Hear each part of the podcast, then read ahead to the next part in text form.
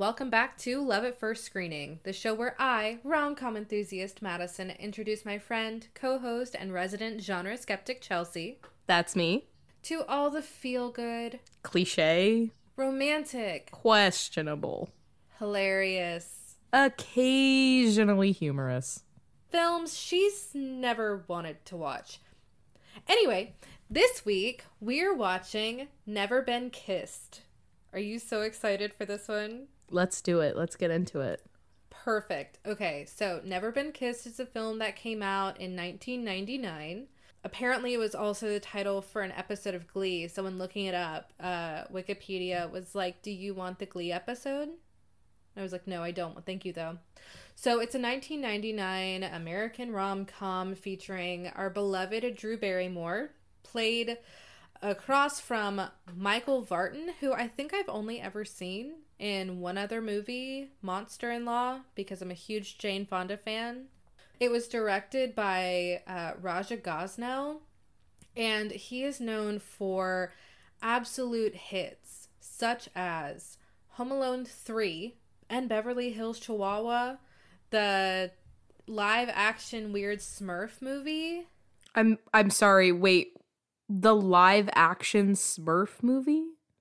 Yeah, you know the one it came out in like 2011 and it was like a combo of live action and computer animated. No, I What? No, Neil Patrick Harris was in it. Uh Hank Azaria played the bad guy. I I You're making this up.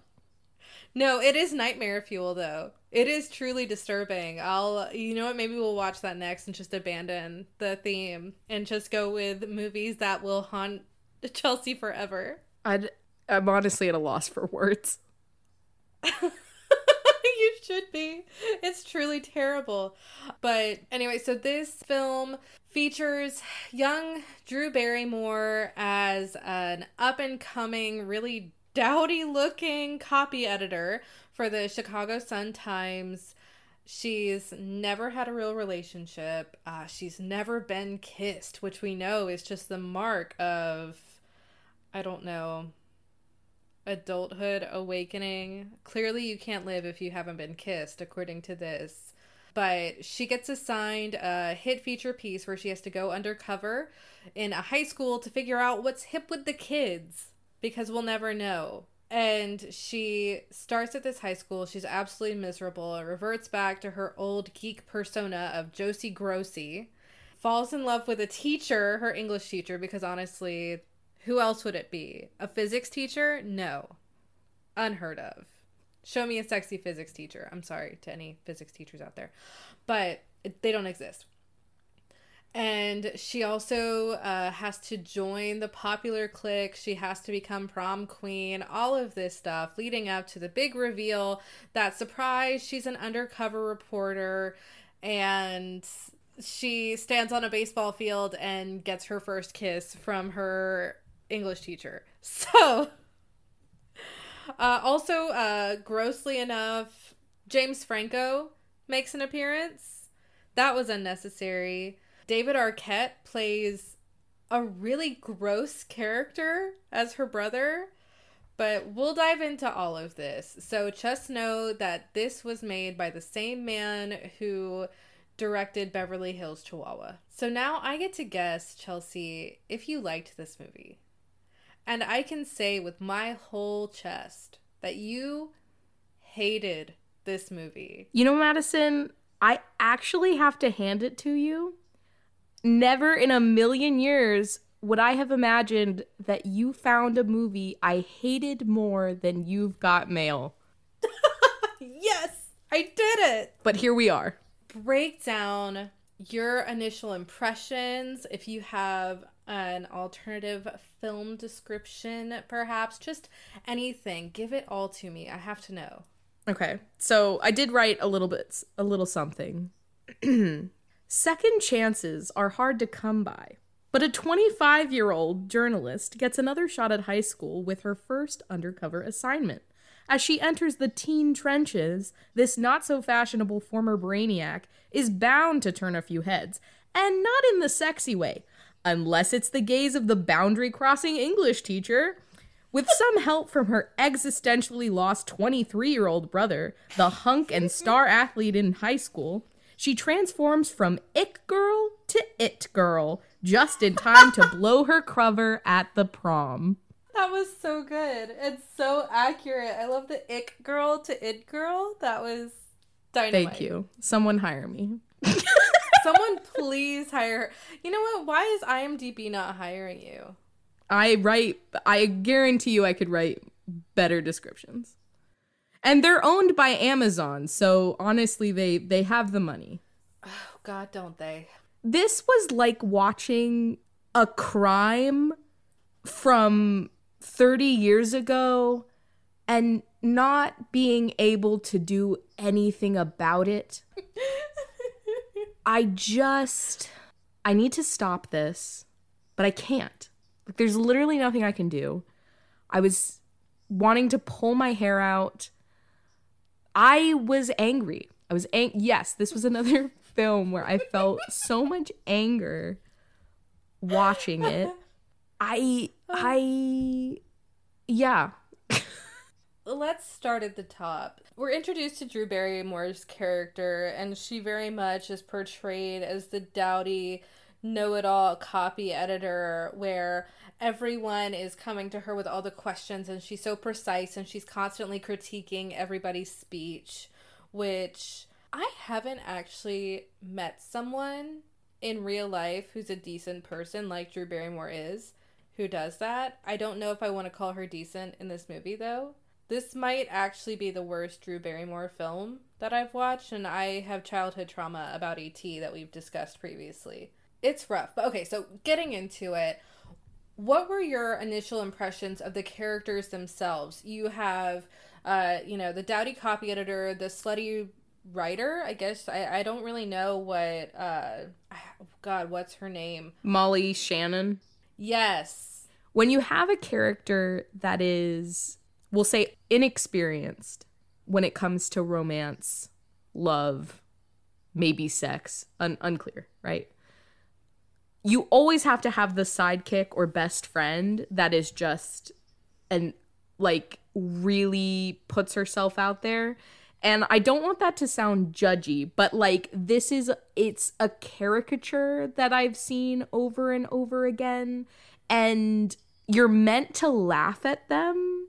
I, know very rarely do I ever feel like this character is like empowered by their sexuality. It always feels like the butt of the joke, and it's just in contrast to the more either the prude character or or the character that's just not uh, sexually experienced. Uh, we'll say. So anyway, I yeah, my initial impression I was like, okay, like these are characters I've definitely seen before. Um, they're not anything new. Uh, and then you have like the office. ma- I, I don't know who he is. The editor guy with that I've seen in another movie, but I I can't think of who he is. John C. Reilly. Yeah. So he it's basically like I know he makes a comment at one point like he was going to fire her or he has fired her for inter or I'm sorry, intra office. Got to get it right. Intra office fraternization. And yet like it's so clear that he's into her which okay, look, let's be real. This this person exists. Uh and let's just get rid of the get rid of the the the temptress instead of like I don't know controlling my own appendages. Um, but I digress. So, yeah, those were my initial react. I was okay. The only thing coming out at the top, the only thing that I felt a genuine moment of joy about was seeing the just gem that is Octavia Spencer. She plays a nothing role. She's just this office woman named Cynthia. And I had to look up her name because I definitely missed it if they said it at all. I'm sure they said it, but I missed it in the film. Uh, so yeah, but that my only I was just like, oh, because you know sometimes it's fun to see people the things the random stuff that they were in that like people will have forgotten they're in because they play such a small role. Um, but yeah, only time I like was genuinely excited, and it really had nothing to do with the movie. It was just seeing Octavia Spencer's face made me happy. I completely understand that. Now, watching this back, it had been so. I mean, the last time I watched this one, I was probably 12 or 13. So it's been well over a decade now. And I think this is the kind of movie that you can watch when you're 12 or 13 and it's fine. Like I was telling, I told both of my sisters that we were doing this one and they said, Oh, what a good one. And all I could think was, Bitch, you have not seen it in a very long time if that is your reaction. Yeah. I definitely can see the appeal to a certain extent for a younger audience. And I mean that both in the age of the viewer, but also in the age of social consciousness. Um, I think this was what, 99? I also, okay, my, re- okay, so I, I want to get this out of the way. I think that probably the most common criticism of this film, I would imagine, is it's just so unrealistic because what 25 year old would be allowed to enter a high school? And not only that, because we'll talk about her brother who just enrolls himself, right? um, okay. And look, yes, it's unrealistic, but I think that in a lot of films, we we there, we suspend a certain amount of disbelief in order to immerse ourselves in it. And I might have been able to forgive this film the ridiculousness of this plot had there not been so many at the kind and inappropriate and at the not so kind and illegal activity happening uh, on screen that just felt icky and horrible. And like i said you're just watching a crime or a series of crimes take place and you can't do anything about it. There's no one you can tell. Um, so yeah. So i know that the film is unrealistic um, but i i think that we have to discuss uh, a lot of the particulars. I think it would do us a disservice to just say that it's unrealistic and move on. Um, so anyway i just want to get that out of the way and and also too i i just want to say uh, as a note i don't necessarily think that just because something is unrealistic doesn't mean that it not all bad films are unrealistic and not all unrealistic films are bad right? So i i don't think that that's the achilles heel of this story. I think it's a lot of the choices that they made along the way. Yeah, I mean, absolutely. So I think that there are moments where I know that they were going for comedy. So just to start, you know, you have this character who's very frumpy and very mousy, and then she gets thrown this undercover role at the will of this guy who looks like he should just be out on a golf course, who's randomly, you know, firing people and that sort of thing. So she gets thrown this role, and then uh, people who actually know her are like, Are you sure that you can do this? This is going to be a lot. And she's like, You don't believe in me. And then she totally, you know, fucks it up as she goes along. But I know that it was supposed to be comedic to have her take the absolute beater car that her brother has. And that fell flat for me. And the god awful white outfit spilling the chocolate milk on it. I know that all of these things were points of what was supposed to come across as physical comedy. And instead, they just made me feel so much secondhand embarrassment that it wasn't funny. And I guess it's because it was it's posed at the expense of someone who already is assumably pitiful.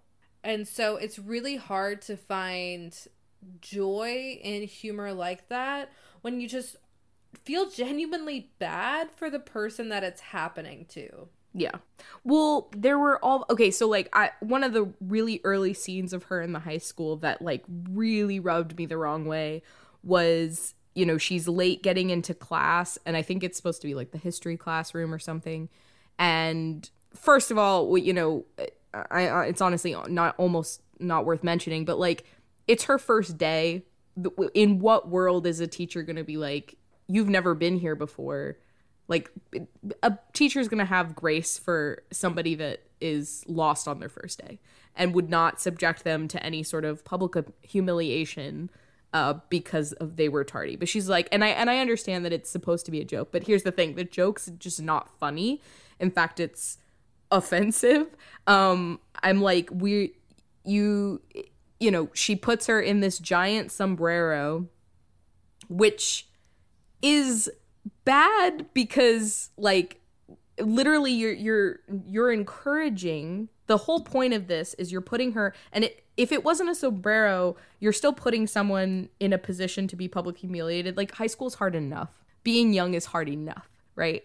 But making it a sombrero you're literally giving license for these young people who don't have a lot of experience like they're in chicago okay?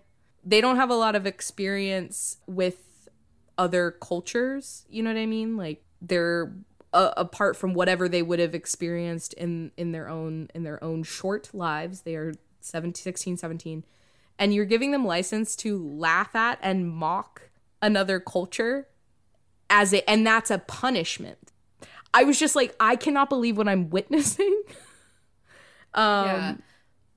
And it's it was bad enough to put her on blast in that way with all of those connotations, but then at that point to be like, "All right, now tell us about yourself. Now that I've publicly shamed you to the rest of the class, now actually introduce yourself because I haven't given you the opportunity to even state why you're here when you are." Yeah.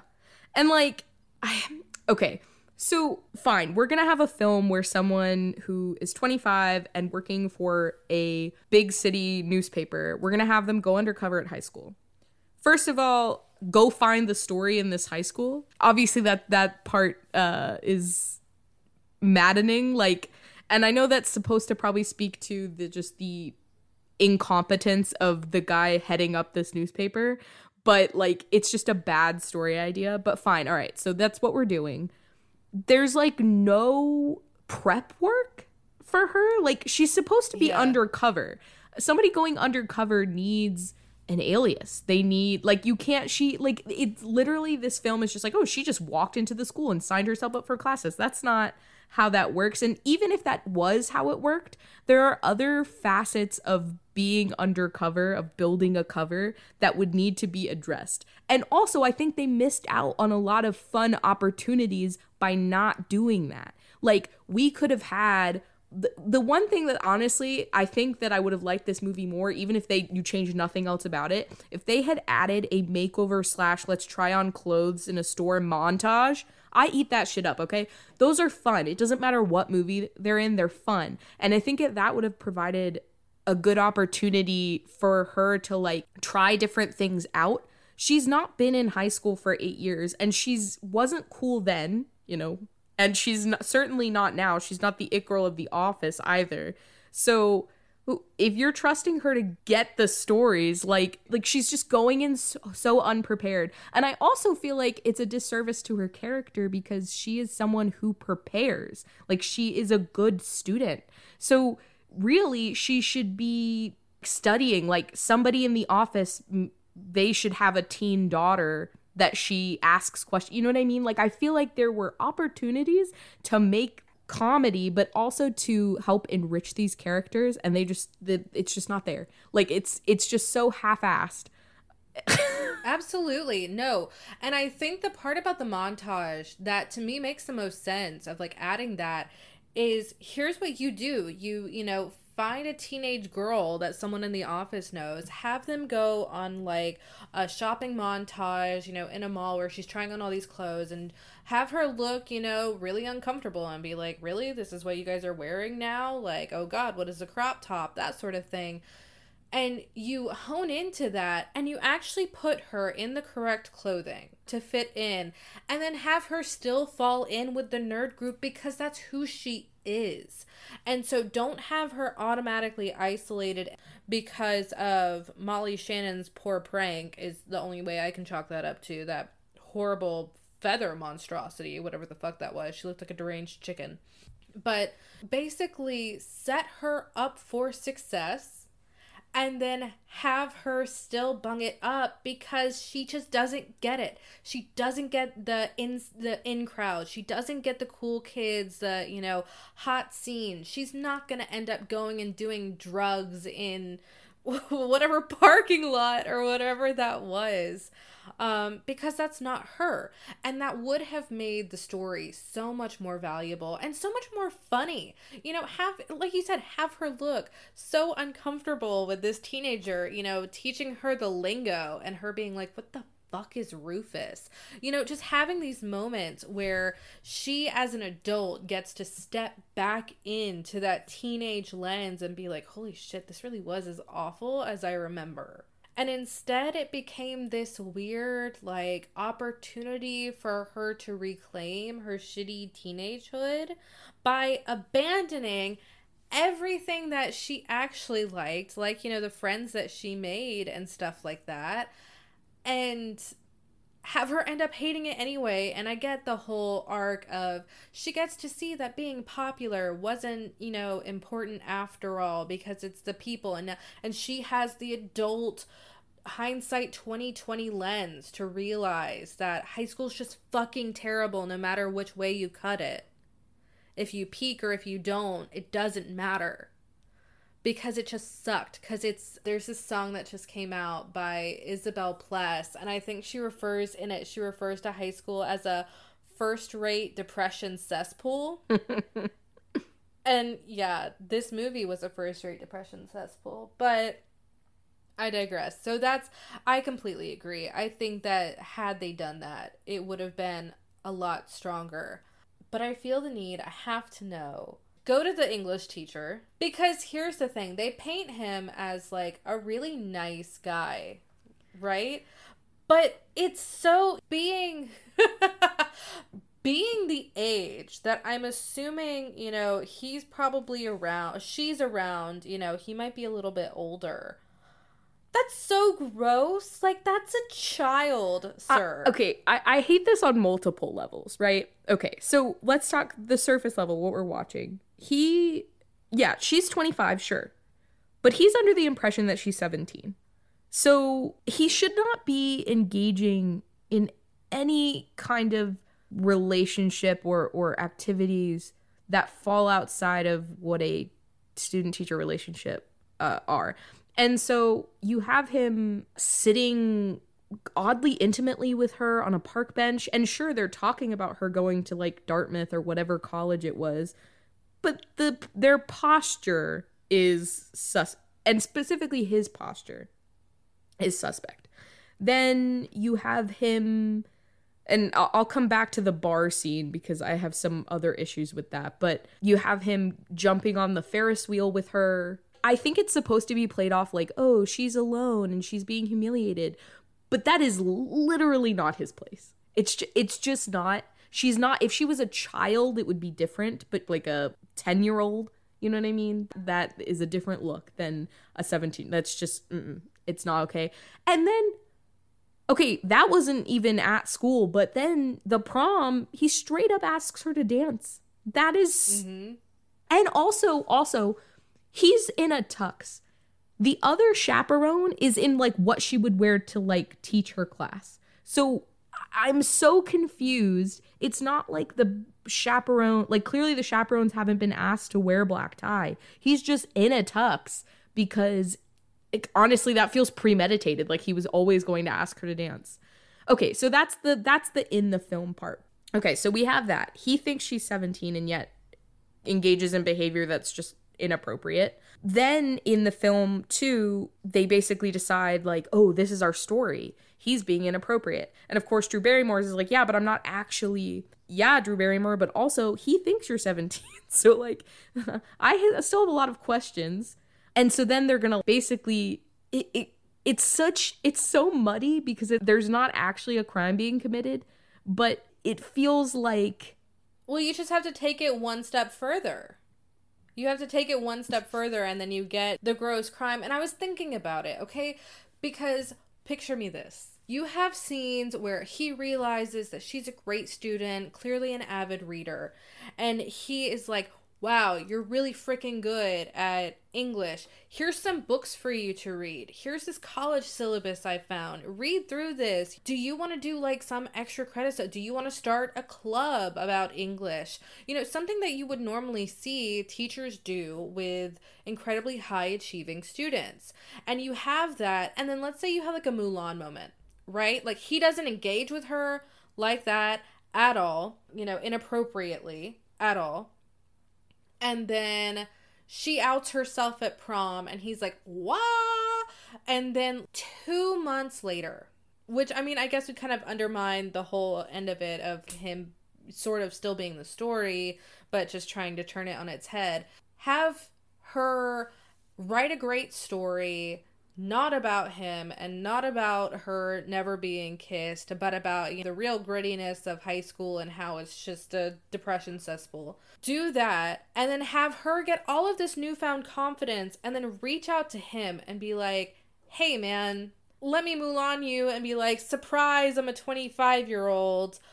What do you think? Like, we had a really good connection and feel it out from there. I feel like that's almost vaguely redeemable. Yeah, I'm I'm glad you bring that up. I, I I'm gonna talk about that later when I uh, reveal my fixes for this film. But I um but the okay the other piece of this is so I've talked about like what's in the film and like he thinks she's 17. But my, the other thing that left a really bad taste in my mouth is because there are time and time again there are depictions of relationships with age discrepancy but it's not just an age discrepancy the other piece of this is even if even if this was at the collegiate level, he's her teacher. And so it's still an inappropriate relationship. We have the added layer of a 17 year old, that's illegal. Um, that's, yeah. But the reason this left a bad taste in my mouth also is because it almost felt like, well, see, like women lie. I don't know it. I uh, but also and not ju- not just that, but there are so many instances in which these types of relationships are romanticized by the media. And, you know, you talked about the fact that the last time you watched this or the first time that you watched this, you were young and you really liked this. And then you walk away with this false idea that, and like, I understand that in the context of this film, the audience knows that she's 25, but his behavior is not ever questioned except for mm-hmm. when her peers step in to say this is your story. He's being inappropriate. But at that point she has to be like but i'm not actually 17 and so the fact that he he from his perspective he is doing all of this uh with a 17 year old is like just completely negated. I, I don't feel as if I'm articulating this the, to the best of my ability, but my point is that this whole situation, it was just gross. I don't like yeah. it. And I don't know how much space. Like, I here's the thing. I don't think that any degree of space and time would remedy that because I remember when I, yeah, I had just graduated, and found out that a history teacher that I never had. Um, both of my sisters ended up having him at some point. I always just thought he was notoriously skeevy. He was the type of guy who, if you had big boobs and you had like print across your shirt, he would read it to you as if to pretend like he was, you know, making reference to your shirt when really he was just staring at your tits. I found out that he was dating an ex student that was two years yeah, two years older than me because she was a year younger than my sister. I just thought that was so gross because I had just finished. So she was out, you know, two, maybe three years out of high school and is dating her old, gross, starting to bald, lanky uh, history teacher. And I, I couldn't wrap my head around it because, yeah, sure, okay, she's out of school and everything, but you still had that power dynamic. That doesn't just magically absolve itself. I don't know. Especially at that age. Especially at high school age. It's so gross. And there's, you cannot just throw a hot, seemingly nice actor playing the typically most well loved teacher, you know, being the English teacher, and make it okay It's weird.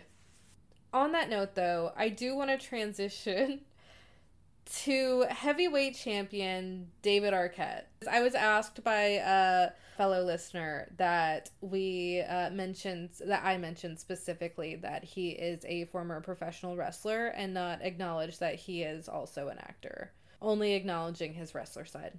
I had no idea. Wait, what? He was actually a wrestler? Yeah, no, he was actually yeah, a former weight heavy uh, former heavyweight champion. He won. I'm sorry, I have to pull up his Wikipedia here. He is best remembered for his 2000 stint in the World Championship Wrestling, where he won the WCW World Heavyweight Championship and headlined the Slamboree pay per view event. I think we probably knew him um, before this. In uh, he was in Buffy, apparently. I can't remember who he played. Oh, he was in the movie. That's why I can't remember who. The Okay, he I was like, he was not in the TV show.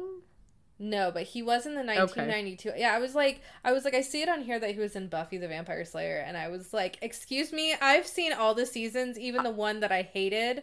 So You've seen all the seasons. I've seen all the seasons multiple times, and I was having a brief crisis just then. I was like, not in that. he's not in When? Buffy.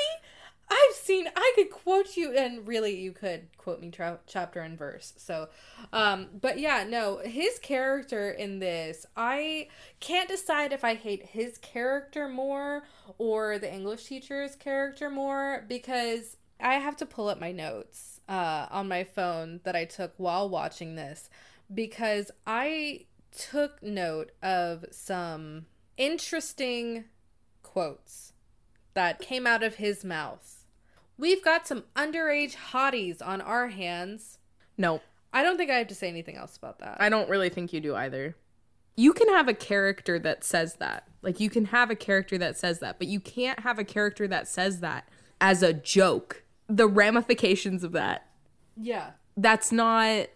Oh my God. You don't want to paint him as someone that you're trying to like at the end of it.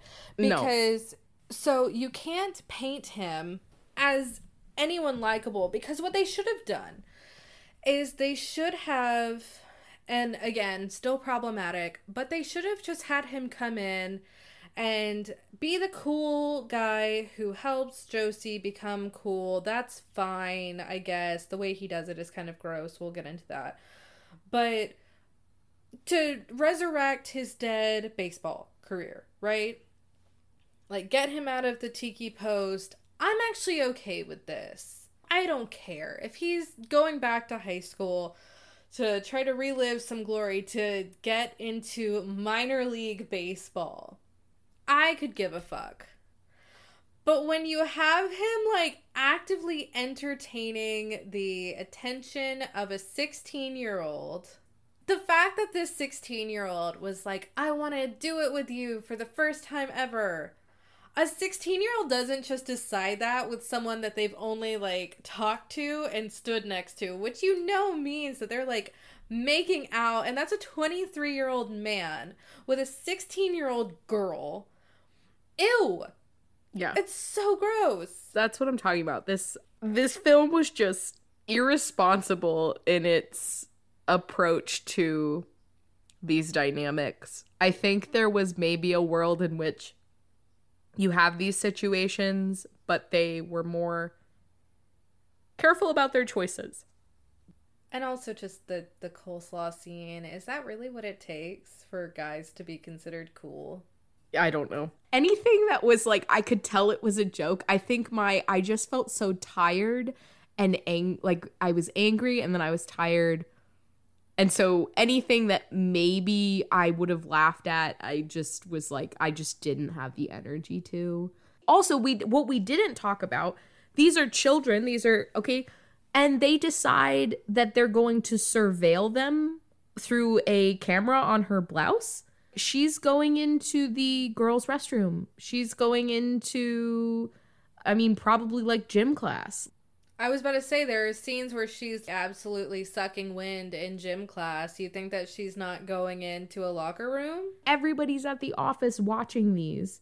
And I understand that in the film we're supposed to be laughing at her just failing to be a teenager because or more specifically failing to be a, a cool teenager the fact that there's these men watching i know one of them makes a comment at some point about some one of the the three barbie girls i have issues with The surveilling of children. yeah the surveilling of children i i have a i have a real problem with it I understand that. I think too. just now, I feel like I'm just nitpicking it to the finer points. But by God, if that's not what we're here to do, I don't know why we're here. The scene where she's at the bar and she sits down on that couch and they hand her what I can only assume based on the result is a weed cake. I have never been in a situation where someone has handed me an edible and did not say, hey, this is an edible. Do I run in crowds of degenerates? Because I'm pretty sure that if someone sat down and was like, oh, this is a special cake for you, one, why are we accepting food from strangers in the middle of a bar? Um, but two, if someone's telling me that anything is special, best bet this bitch is gonna be like, yeah, this is drugged. I don't I don't want to play devil's advocate for this movie, but I will say that there is a similar scene in uh, The Perks of Being a Wallflower where Charlie takes a brownie. Now, it's a it's a different context. He's at a party with like a house party with people. He's not at a bar. I don't even do these people go to the high school? Like I'm not really sure who these people are, so uh, like they could be students. Uh, that's unclear to me. They're in a more public place. Like there aren't just students, so it's a little bit different. I can see that like the comedy of like oh the naive person is just so doesn't understand that they're gonna take drugs. And that can be funny but again i say i'm so exhausted with the film at this point that like these th- these things they're just not hitting. And, and, honestly Yeah. i'm not saying that these are the most exciting jokes anyway. Any energy that i have is just well i don't have any energy at this point so. The thing i wanted to talk about at the bar is when he introduces his girlfriend I a have questions. I understand that this is like a, a concert bar venue thing. I I get that like there are a bunch of people here. I'm a little disturbed that he seems not at least somewhat uncomfortable that his students are there. Yeah. Is this the hot Friday night spot? Is he here all the time? Now I have more questions about this guy's ethics, but okay. But the problem I have with the introduction of his girlfriend is it's very clear as this is a rom-com that we're supposed to not like his girlfriend just because she is a business lady and he is clearly like he's the cool teacher guy who hits a hacky sack on a hockey stick and like he's too immature. He's a cool guy and he's just down to earth and she's like an uptight businesswoman who lives in a big city and blah blah blah. A is unnecessary. We have bigger fish to fry. This man is falling in love with a 17-year-old, okay? So it really irked me that the only reason you're introduced to this woman just to be like, oh, well, he has more in common with Drew Barrymore. Oh, you mean like they both attend, they go to the same building every day? Is that what you mean? Yeah. Like, I understand that in the context of that they are both adults who have an appreciation for literature. I, I get what they have in common. But the context in which they meet each other and get to know each other makes that just and I have a real problem with forbidden love in this way mm-hmm. because Yeah. here's the thing. People love to make people like forbidden love. But the thing is is that in a lot of storylines the obstacles that they've placed between two people are just completely imaginary like if they cross lines there's not going to be a- any actual consequences and then if there are actual lines there like there sort of are here and obviously it's a little bit complicated because of the specifics of the situation they're probably in place for a reason. Forbidden love between who is ostensibly a 17 year old and probably a 30 year old. Yeah, that just shouldn't happen. And uh, these, this is usually a pick, like a sore spot for me with heterosexual romances because it's like, this is like clearly it's like, oh, well, he has a girlfriend, but she's better. Like, I don't know. It just feels like you're introducing a woman just to make us hate her. And I don't appreciate that. And also, bigger bigger fish to fry. He, I don't I don't have time for this. I hated this. The only other reason that she's there is so that he can call it back when they're on the fair, the just so appropriate Ferris wheel ride together. And he's like, "Yeah, I broke up. Like, why are you talking to her about your romantic issues? That's not uh, appropriate." And then he's like, "I shouldn't be talking to you." Yeah, no shit, dude. But you shouldn't have said it at all. Like, Well, not only that, so I want to draw more attention to what he said in that scene. Because essentially, what he said was like he was planning on moving to New York to be with his girlfriend that he's been with for five years. He, and he's like, I know that basically I should grow up. Yeah, dude, if you're over here casually putting on moves to uh presumably 17 year old and i get again i get that the audience has insight to know that she's 25 But I he doesn't. that. that is the important piece of this puzzle. He doesn't know that she's 25. He thinks Correct. she's 17. Yeah. I think all the way around, I mean, because that's what really what we're playing with this whole time. You know, we have a, I think what we really have too is we have a dramatized version of the relationship in a um, sort of turned on its head way of Rob and the gymnast who I I'm not to bother to learn her name. That's a running theme with me. I'm not to bother to learn the names of anyone you you have that and everyone knows that's gross and icky right? He's 23 she's 16 that's icky. It's a weird foil to the romance that they're trying to have us root for. And then again we just have to throw in just a little extra forbidden romance between molly shannon and john reilly it's just all together there's not a single representation of romance that you want to root for That you feel like good about rooting for. yeah because john c reilly is still molly shannon's boss Like you have to do a lot of mental gymnastics in order to root for these people. Like I understand the narrative is setting it up that I'm supposed to want to root for these people, but I have a lot of problems with all of these relationships. also can someone please color match drew barrymore in this film. She looked so pasty the entire film and she is not that pasty in real life. They just kept putting her in weird pastels and also the little ugly cardigans they kept putting her in. Stop that. I know it was 1999 stop that. Also, why does her haircut make her look like Shirley Temple? it really does. Like I here's the thing, I don't think that that length was unflattering on Drew Barrymore, but every way they chose to style it was not doing her any favors. And it almost adds to the infantilization of her throughout the film, like the little cardigan. That, yeah, no, oh, fuck, all the style choices really in this made her look. I mean, I, I get the point is that she looks is she supposed to look much younger, but it just adds to the ick factor. Yeah.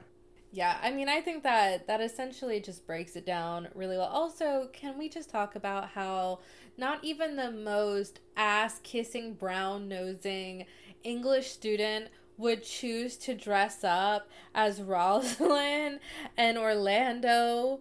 Get real. No, no teenager is gonna read Shakespeare's As You Like It and be like, you know what, prom. Okay, the one thing I'll give this universe is that I might have gone to my prom if it had been a costume party instead of let's wear fancy formal wear. I will say I wish that that had been the case. I went to my prom. I'm pretty sure that our prom was a masquerade, and it was actually really fun because people, some people went all out, and that was nice. I was one of those bitches that went all out, and it was fun. My junior prom, I went to an All American Rejects concert. And my senior prom, I played photographer for my friends that were going to prom, and then we all had a sleepover at my friend's house. And so I and a, like one or two other people that didn't go to the prom went there afterward and just waited for them to come back. I had no interest in. I went to one high school dance. I went to homecoming, and I was there for 15 minutes and I wanted to leave, but I was carpooling with someone, so I couldn't. My junior homecoming, I went to uh, a zombie convention, Walker Stalker Con. I went to a zombie convention instead, so that was fun. No, I agree. I here's the thing. Here's one thing that rom-coms like this do really freaking well, and that is throwing an unrealistic prom that people would actually want to attend. Yeah. And I will say that the one moment that I did kind of want to laugh, but more so in a way of it would be a really good scene in a teen movie like Mean Girls was like the dog food scene where all the bitchy girls got theirs. How many people does it take to open a can of dog food? Okay, I will say that's pretty funny because it, it, it first of all, the way they're positioned, they look like the cartoon Grinch, like with his long Oh my god, yes. 10 inch fingers trying to grasp. Okay, but there's also like five of them trying to open this, and like, first of all, you're drawing so much attention to yourself. It's ridiculous. Okay, so I'll give this movie that. I'll give them the that was comical. And had I not been so exhausted, I probably would have laughed at that.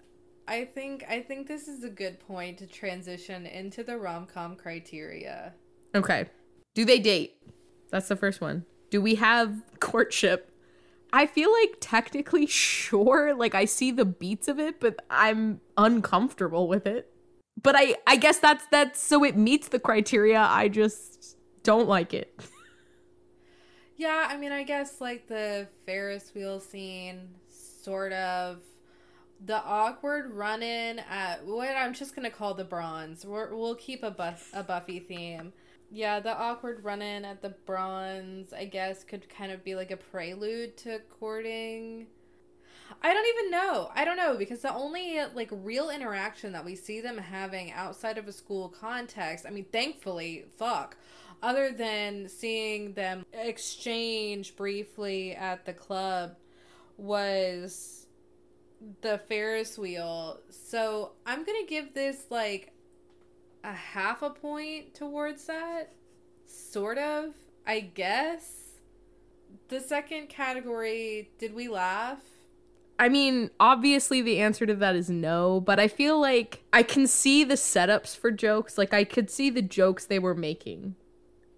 Whether or not I, fa- I mean, do you? This feels almost philosophical to be like, do you have to find it funny for it to qualify as a comedy? But I don't know. So, okay, not to get too whatever, but in my opinion, comedy is formed with uh, creation and resolution of tension in a way that, you know, would incite somebody to laugh. You know, the tension that's created usually doesn't have any real consequence, and the resolution is unexpected, uh, typically, or uh, surreal in some way. So I don't. I think that my issue with this is the issue that I have with some different types of comedy. Like, I, I don't want to uh, ruin our viewership, but sort of what an issue is why I don't like The Office is that the creation of that tension at the expense of somebody who is already seen as, you know, pitiful or in a an inferior position to whoever is making the joke. If some if you're punching down, basically, I don't find that funny. I think it's a really really weak form of humor. That being said, I guess because there is technically that creation of tension and a resolution in a ridiculous manner, sure. There is comedy here. It's just shit. Yeah. So we'll give it that. Yeah, we'll throw another half point to it. Does love conquer the plot in this Chelsea? Number three. Does love conquer? okay, if we get rid of the romance between her and this teacher, you don't have the big moment on the pitching mound at the end. And I don't think that we can call it a romantic comedy if you don't have that that element of it. So while I think that this movie like I think the movie would change in a significant way. Maybe she still writes this article, then it becomes a kind of post high school teen movie.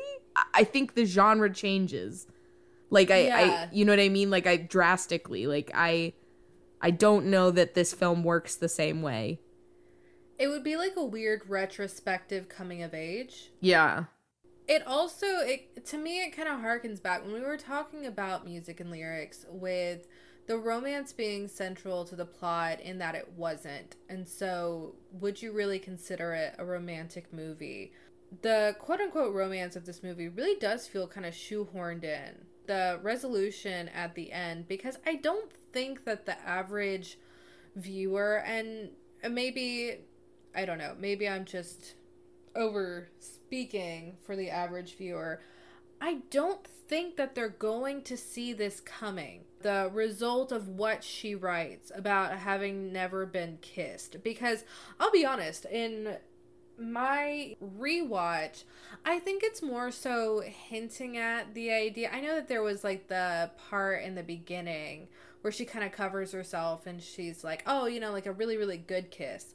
I think if you want to take that at face value, you could actually take that and be like, maybe she had like a shitty, like, spin the bottle kiss or something like that. And maybe what they're alluding to more deeply is that she's never had sex. Um, which awfully presumped, you know, presumptive that they that she wants to in the first place because asexuality exists. Um, I don't know. I guess you just don't anticipate the climax of everything being that she's going to admit that she's never been that she's 25 years old she's never been kissed because it doesn't really go in well with the undercover element of it all other than the fact to say that she made it through high school without that experience Yeah, I don't know. It's very clumsily put together. This whole film is very clumsily put together. I so I don't know. I I'm struggling with this question because I don't know. I feel like you take that out and I feel like it would have a different ending obviously. I think. So I I don't know. I guess like I'm looking back at music and lyrics and our determination that the romance was like not a key element of the story is that really nothing else would change. Like you could have had all the same scenes. It's just that their interactions with each other wouldn't would have not been romantically charged. Whereas like this, I you you're changing the story if you take out the romance. Like it's not, you know what I mean? Does that make sense? And and I'm not saying that we can't have two different types of this romance isn't key, but I guess comparing it to that, I I feel like I don't think the romance is key to the heart of this story. But I also feel like it's wedged its way, and if we take it out, there's going to be a gaping hole. Right. And I'm just trying to think of how it really fits in the canon at large, just because at this point we're four movies in. Uh, so we're kind of, you know, catching a shape of in this super uh, heteronormative structure that we've kind of fallen into by nature of the genre. Boy and girl meet, boy and girl kind of fall together in a way that you wouldn't anticipate. Because, you know, you have rival bookstore owners with You've Got Mail. You have uh, stumbling upon a, this musician, this melody creating musician, stumbles upon this lyricist. You have rich man falls for sex worker. You know, these sort of diametrically opposed pairings. It seem kind of quintessential to cra- classic rom com, you know, and how it fits into a canon. And I don't think that this quite captures that. Student teacher, they're not diametrically opposed groups. It's a it's a position of power. Yeah.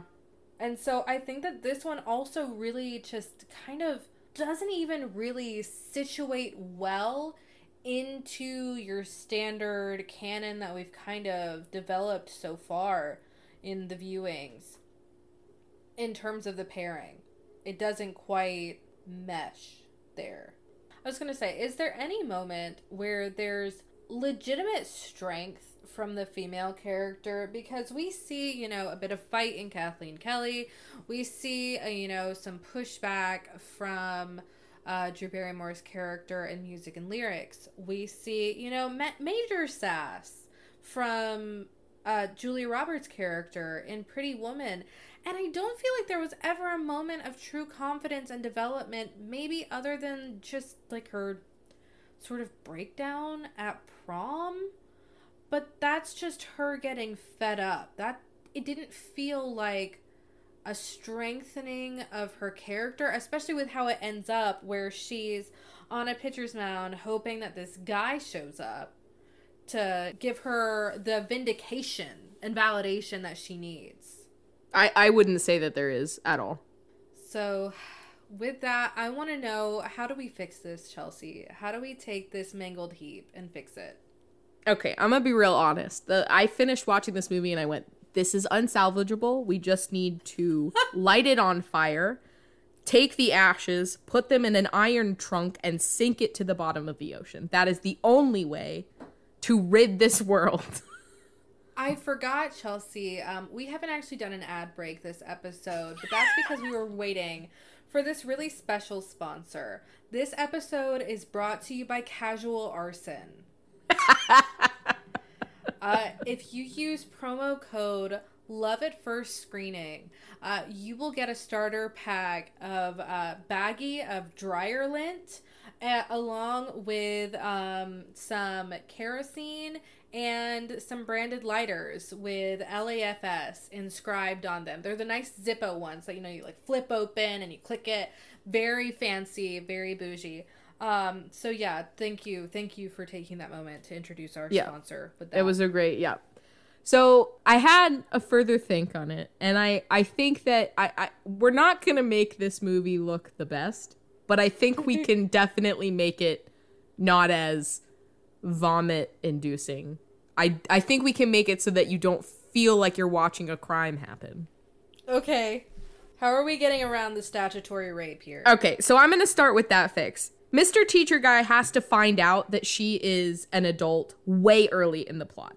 I'm talking, I'm honestly, I think when it has to be is instead of having this awkward interaction with his girlfriend at the bar scene, and instead of her being there because she's trying to like get in with the cool crowd, she's gonna have like a, a night out with some of her colleagues. They're gonna be at a bar that's 21 and up.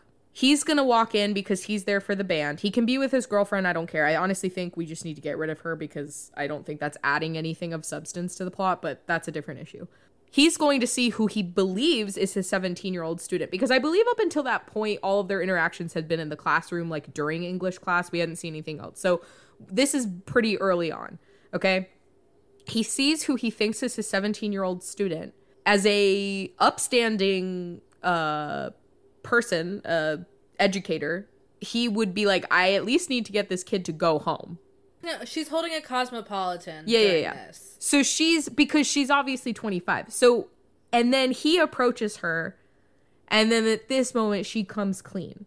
Now, we have to change some other things to get because then the issue I bumped up against was well then also as a responsible educator, he should be reporting her to his superiors to be like there's a 25 year old that's enrolled in classes uh, for a, a story. Um the safety of our children maybe is not uh like maybe is in question um right? So Yeah. we need her to be working on a story that he cares about and something so i think maybe probably what would tie in best is a story about like bullying or something. It could be something i i, I i'm i'm open to other ideas but that's my idea so this was one of my other fixes is that she goes in for a specific story instead of this wish-washy what are kids even up to these days? because that was just a bad idea from What are teens? yeah what are the youths doing? When he when she so he's gonna turn her in. She's like no i'm writing this story. She has the person i think bullying works because she obviously was bullied. She has that background. He is in the school has probably seen things maybe he's tried to like get pro a program started or he's tried to make faculty aware of these things and hasn't gotten a lot of places so he thinks all right maybe if I let her do this, let her expose what's happening and the nuances of this, real change is going to happen. And so he makes the decision to let her stay. But now that everything's out in the open, as they start interacting with each other, you don't have this, he thinks she's 17. Instead, it's all through the lens of now, now, A, I've also given them a chance to spend more time together because maybe he's going to help her, like, work on this story together. Yeah. I think that offers more opportunity to have this romance be not creepy. um, because honestly, Yeah. that's like one of the biggest problems with this film. So we're gonna fix that. We're gonna, yeah, he's gonna find out. I think that would be a good moment. Is the bar scene? I think that's the perfect time for him to find out. And I think that having her work on something specific gives him the motivation to not turn her in. This is also going to fix the like third act breakup that like makes no sense in this film. Like the the prom scene like and he storms away angry because oh, I thought I was in love with a 17-year-old. Like I'm sorry, do you want to just feel sorry for yourself for being a creep? I don't like it. So instead because we've gotten rid of that that uh, hurdle, the third act breakup will be similar but instead it'll come at the expense because I don't feel like there's any real stakes. So instead, the stakes we're giving is that they want the truth to come out about whatever this story is. And also, he could get in real trouble if he doesn't report the fact that there's this adult woman attending high school as a student. That does, right? So when she confesses, also, I think that there's a undercover person from a different because the Chicago Chicago Tribune seems to be their like nemesis paper. It's like the their competing mm-hmm. paper. They've done these stories like they get to the whatever they the court or whatever the drug parking lot thing. They get to it first. So I think at prom when she has this big outcry like I'm fed up and I'm blowing my cover, their undercover reporter reports on it. He gets fired. And those are the stakes. And so now she's got to make it better. And so mm-hmm. i think that her final article apology is actually a i'm sorry that you got fired. I'm sorry that i asked you to do this thing and compromise your integrity. But also in that maybe he gets another job somewhere you know n- not at a high school but you know like maybe he becomes like a professor somewhere or maybe he gets i don't know he gets some other kind of job out of it. I think that that's like a nice resolution. You know we can definitely polish all of that but those are sort of my fixes for this. We're gonna make the story specific. We're gonna let him in on this early on and the third act breakup will be about him losing his job instead of him being butthurt that he thought he was in love with a 17 year old but actually she's 25 um, because that's Yeah. just weird I, I don't think it makes it a perfect film. I'm sure we could make more. Cha- we could definitely make more changes. that's that's what I've come up with. I think that sounds great. Yeah, because I mean, like you could have you could give him like a positive spin if he goes into like education reform. He becomes like a lobbyist or something for education reform. Yeah. So, yeah, I think I think that sounds great. That those are all fixes that would make this movie watchable. Uh, because I mean, when I when I proposed this, this wasn't one that I've seen like a million times over. I probably watched it a couple times when I was younger. You know, if it was on that sort of thing. But by God, it needs a facelift. Okay, and this is completely random, but I felt like there was a missing storyline. The, her friend, her nerd friend Aldys, when they drive by the drug parking lot, guy, the popular guy, they have a very intense stare down that would suggest some kind of relationship. And in that moment, I originally thought that maybe they were siblings or something. and he's like, good, oh, yeah. annoying younger sister. But then, it, obviously, at the prom, that's not what the case is.